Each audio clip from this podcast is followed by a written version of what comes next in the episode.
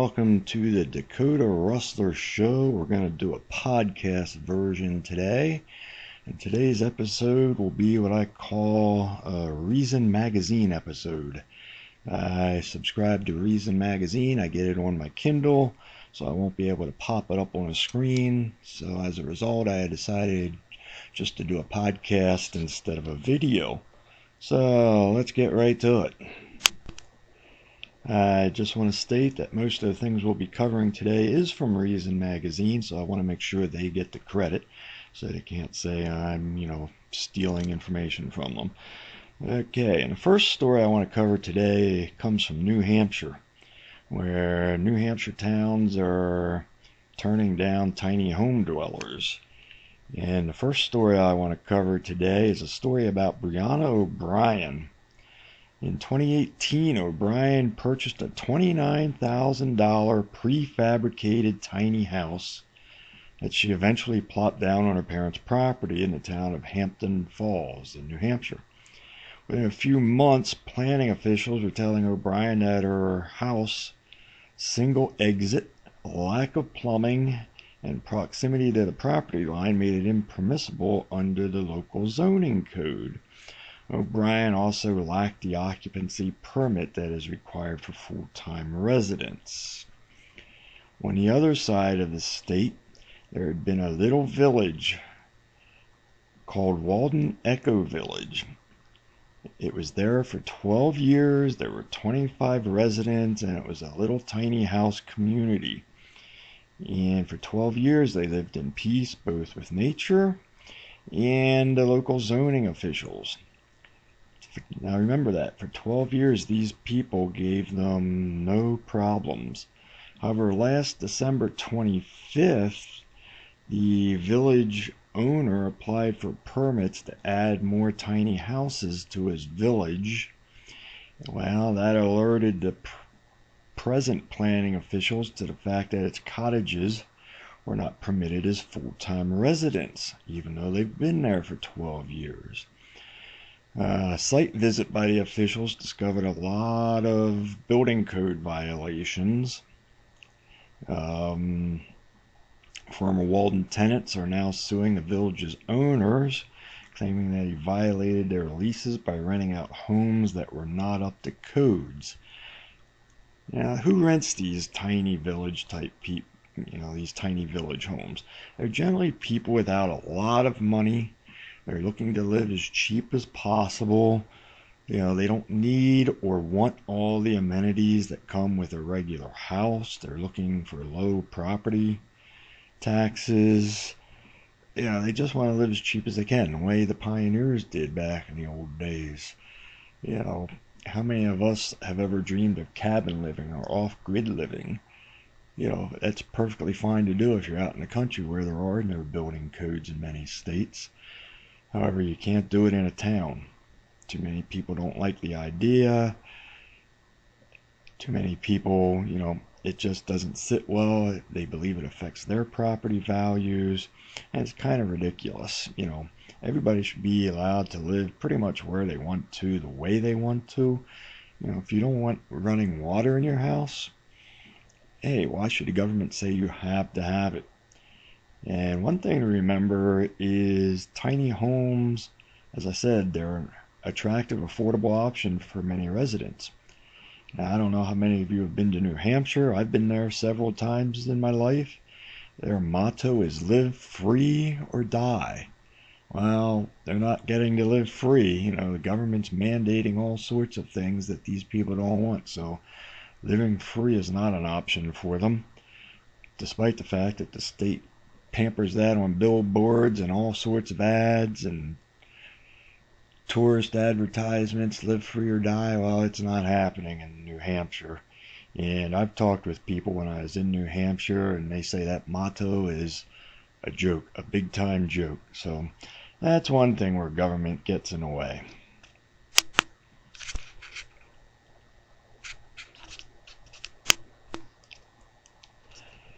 Uh, first, I wanted to stay away from COVID 19. I, I've done a lot of that on my Facebook page, but let's go over some of that. Federal predictions that 20 million Americans would be vaccinated by the end of 2020 simply didn't happen. Uh, by the end of 2020, there were only 2 million. 11 days into 2021, there were only 9 million that were vaccinated. However, it is many more people are being vaccinated today. Pfizer is not having issues with production. Um, no shipments of the vaccine are on hold or being delayed. They successfully shipped 2.9 million doses back in December, and of course, this is now February, so they're shipping a lot more. But let's get to something that did happen. Um, New York's Democratic governor, or Andrew Cuomo, threatened providers with huge fines and losses of their licenses if they bypassed government criteria for prioritizing vaccine recipients. Because sometimes the vaccines sit around and it can't get to the people they are intended for, and they're basically told to let them go to waste instead of vaccinating people who aren't a priority. Inevitably, providers dumped doses as a result rather than facing penalties for letting people jump the list. Well, Cuomo then presented an idea with a double bad situation. If you fail to use all of your vaccines, you could be fined up to a hundred thousand. And if you vaccine people out of order, you could be fined up to a million. So where does this leave, you know, vaccination places? What what kind of a situation does that put them in? It's in a catch twenty two. We can't vaccine people, yet if we do that do it out of order, we get an even bigger fine. In Florida, state and county online reservation systems crashed. It couldn't handle the number of people calling in. You know, again, this is government led, you know, vaccination. It's failing everywhere. It's not being done properly. The whole system tends a joke. I mean, it's it's crazy. And of course, there's red tape as always, going back to New York. One New York facility attempting to comply with vaccine, vaccine requirements, as reported by the USA Today, it took 52 clicks on each person's digital medical record before the patient was ready to receive a shot. Wow. I mean, the additional burden of the system process, paperwork, policies, CDC, and budget is overwhelming. Remember, we're trying to get 100 million vaccines into 100 million people, and we've got all this red tape we have to go through. Again, government, it's it's it's failing us.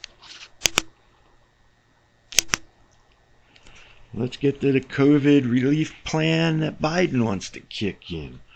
$1.9 trillion. I mean, that's a lot of money, people. $1,400 checks he wants to send out to individuals, more aid to small businesses, families, schools, bailouts for state and local governments, an increase to the federal minimum wage, just a small business is trying to dig out from a recession. Uh, at the time, Reason Magazine printed the latest edition. The fight over the exact details of the package were coming to a close. I don't know if they've still been worked out or not. Although it's apt to be popular because people will take free money at any time, it's not necessarily it's not necessary and it's certainly not beneficial. You know, uh, remember we've already spent three, 2.3 trillion the first time around, 900 billion the next time around. You know, people got checks of $1,200, $600. We've got $300 bonus on top of an extension for federal unemployment benefits. There was a second round of bailouts for airlines, Amtrak, and it really gets sad. There is money in it for the John F. Kennedy Center for the Performing Arts. Seriously? Uh, the bill contained the creation of two identity museums, whatever the heck that is, and many other items totally unrelated to the pandemic. you know, this is, it's just ridiculous. And we got senators such as Josh Hawley and Bernie Sanders who want to spend even more. They want, you know, in total, Congress has spent about 4.5 trillion on COVID-19 relief so far. 3.4 trillion of that was not covered by existing revenue. That's additional spending by our government this year, which is adding more and more to our debt, which I covered in a previous video.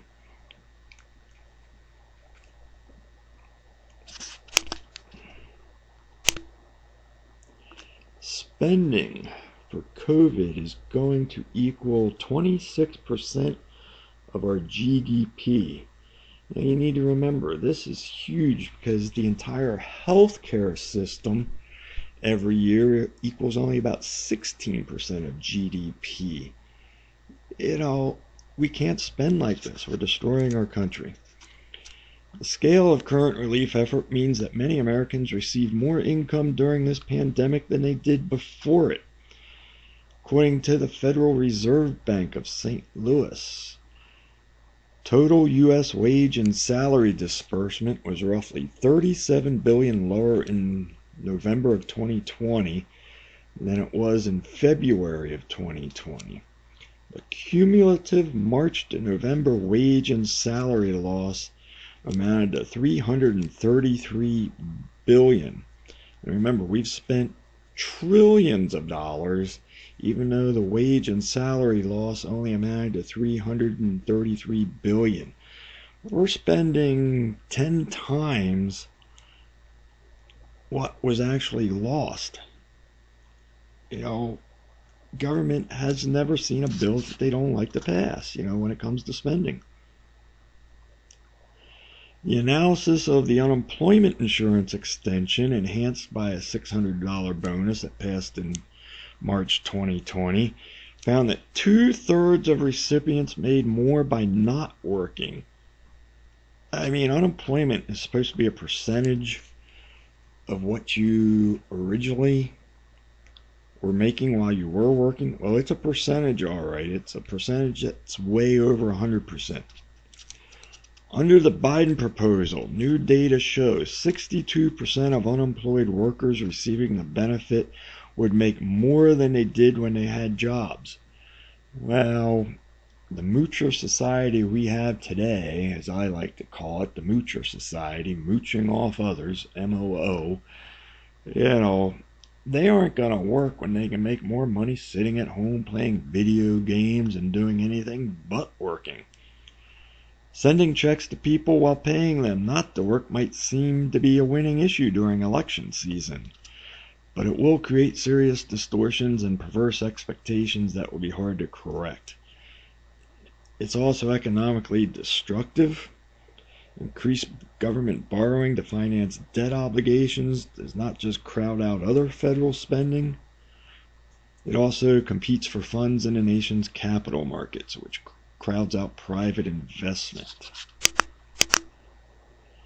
There is no justification for spending hundreds of billions of dollars in checks for working families, simply because if you're still working, you really don't need extra checks, or at least you shouldn't need extra checks.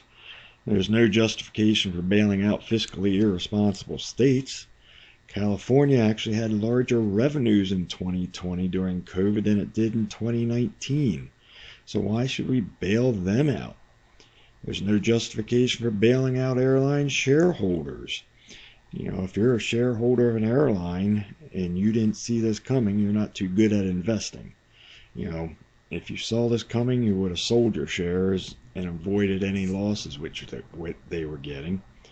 We're also bailing out companies like Amtrak. Well, look at Amtrak and their history. They never make money. We bail them out every every year. It's it's pathetic.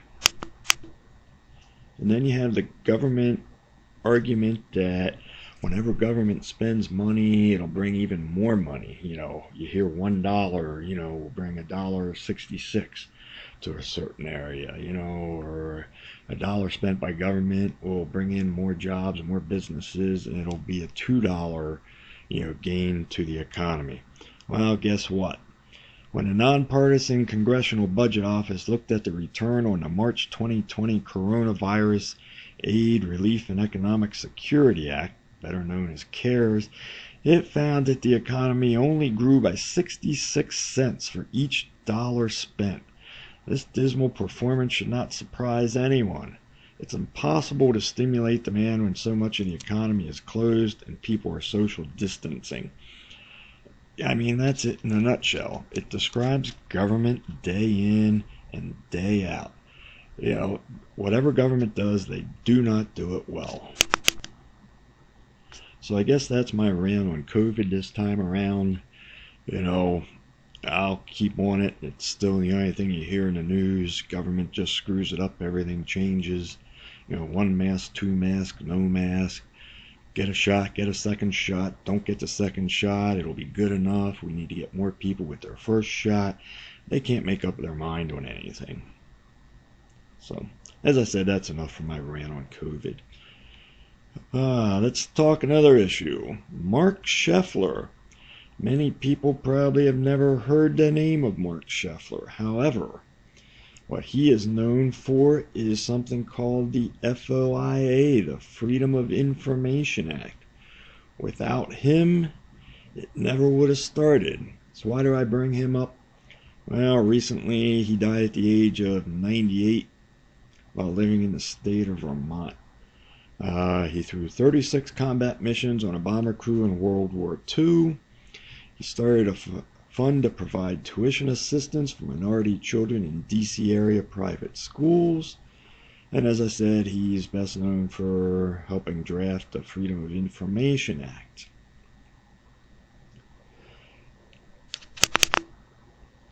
How did this all get started? Well, back in the early 1960s, Scheffler was working as a maritime lawyer on behalf of a shipping company had been denied tariff documentation by the Federal Maritime Commission. Scheffler asked for a copy of a legal opinion justifying the decision and was told it was confidential.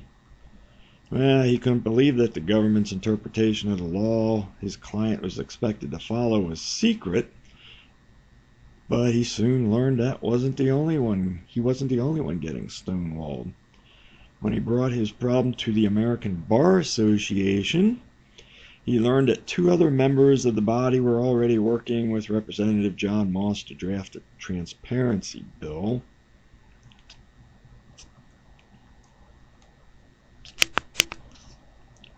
Uh, Moss's John Moss's interest, he was a Democrat from California, by the way. His interest in transparency started after he picked a fight with the Eisenhower administration over records on nearly 3,000 federal employees it had fired for having communist ties. Well, we all know how that communism thing was back in the 50s if we read our history.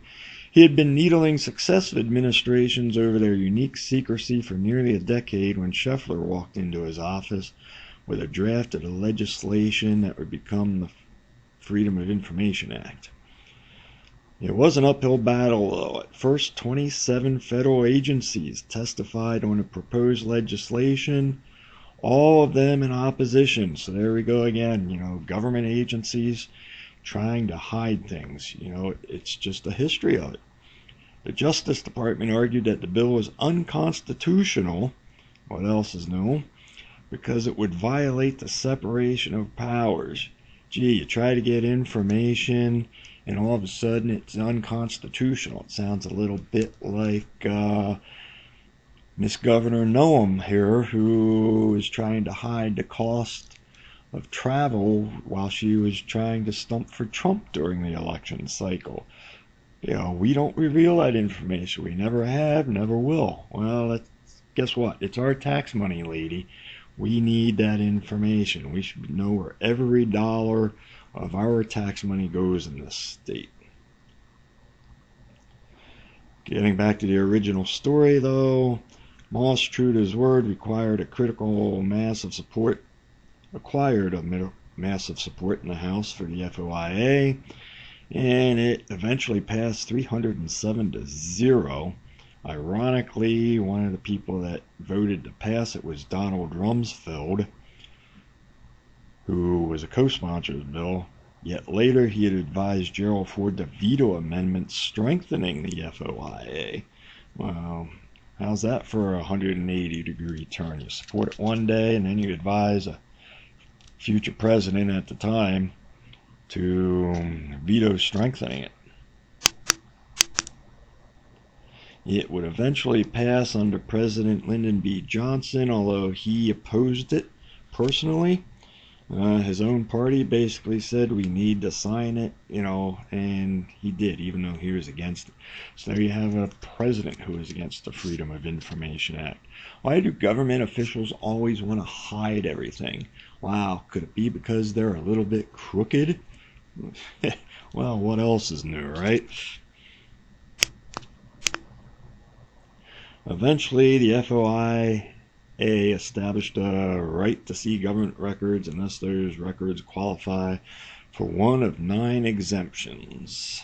And the article here doesn't go into those exemptions, but we can assume that most of it should be, you know, related to national security. Eventually, all 50 states would pass their own versions of the law, and here we get back to Noem again. Apparently, ours isn't nearly strong enough because Noem and her cadre of Republicans in the state Senate try to keep hiding everything. You know.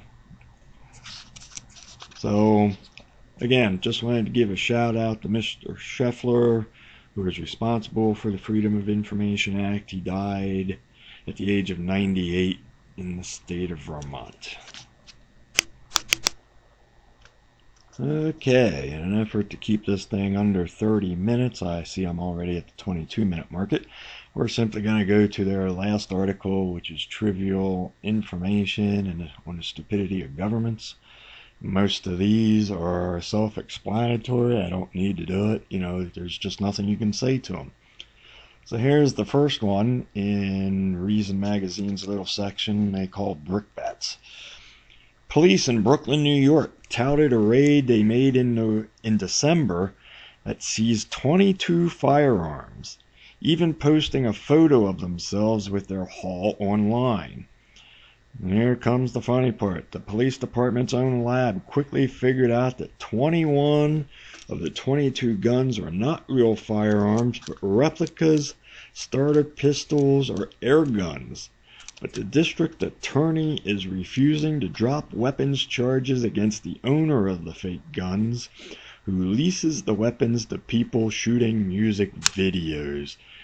Uh, I mean, seriously, you know, fake guns and we're not going to drop weapons charges? That's just ridiculous. In another story that comes from the United Kingdom, retired doctors and nurses have volunteered to help administer coronavirus vaccines. But red tape, of course, is getting it in the way.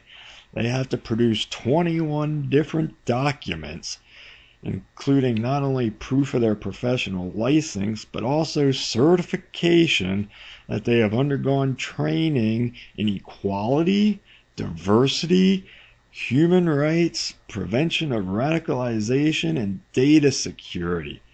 All they want to do is give people a vaccine and they have to go through equality training?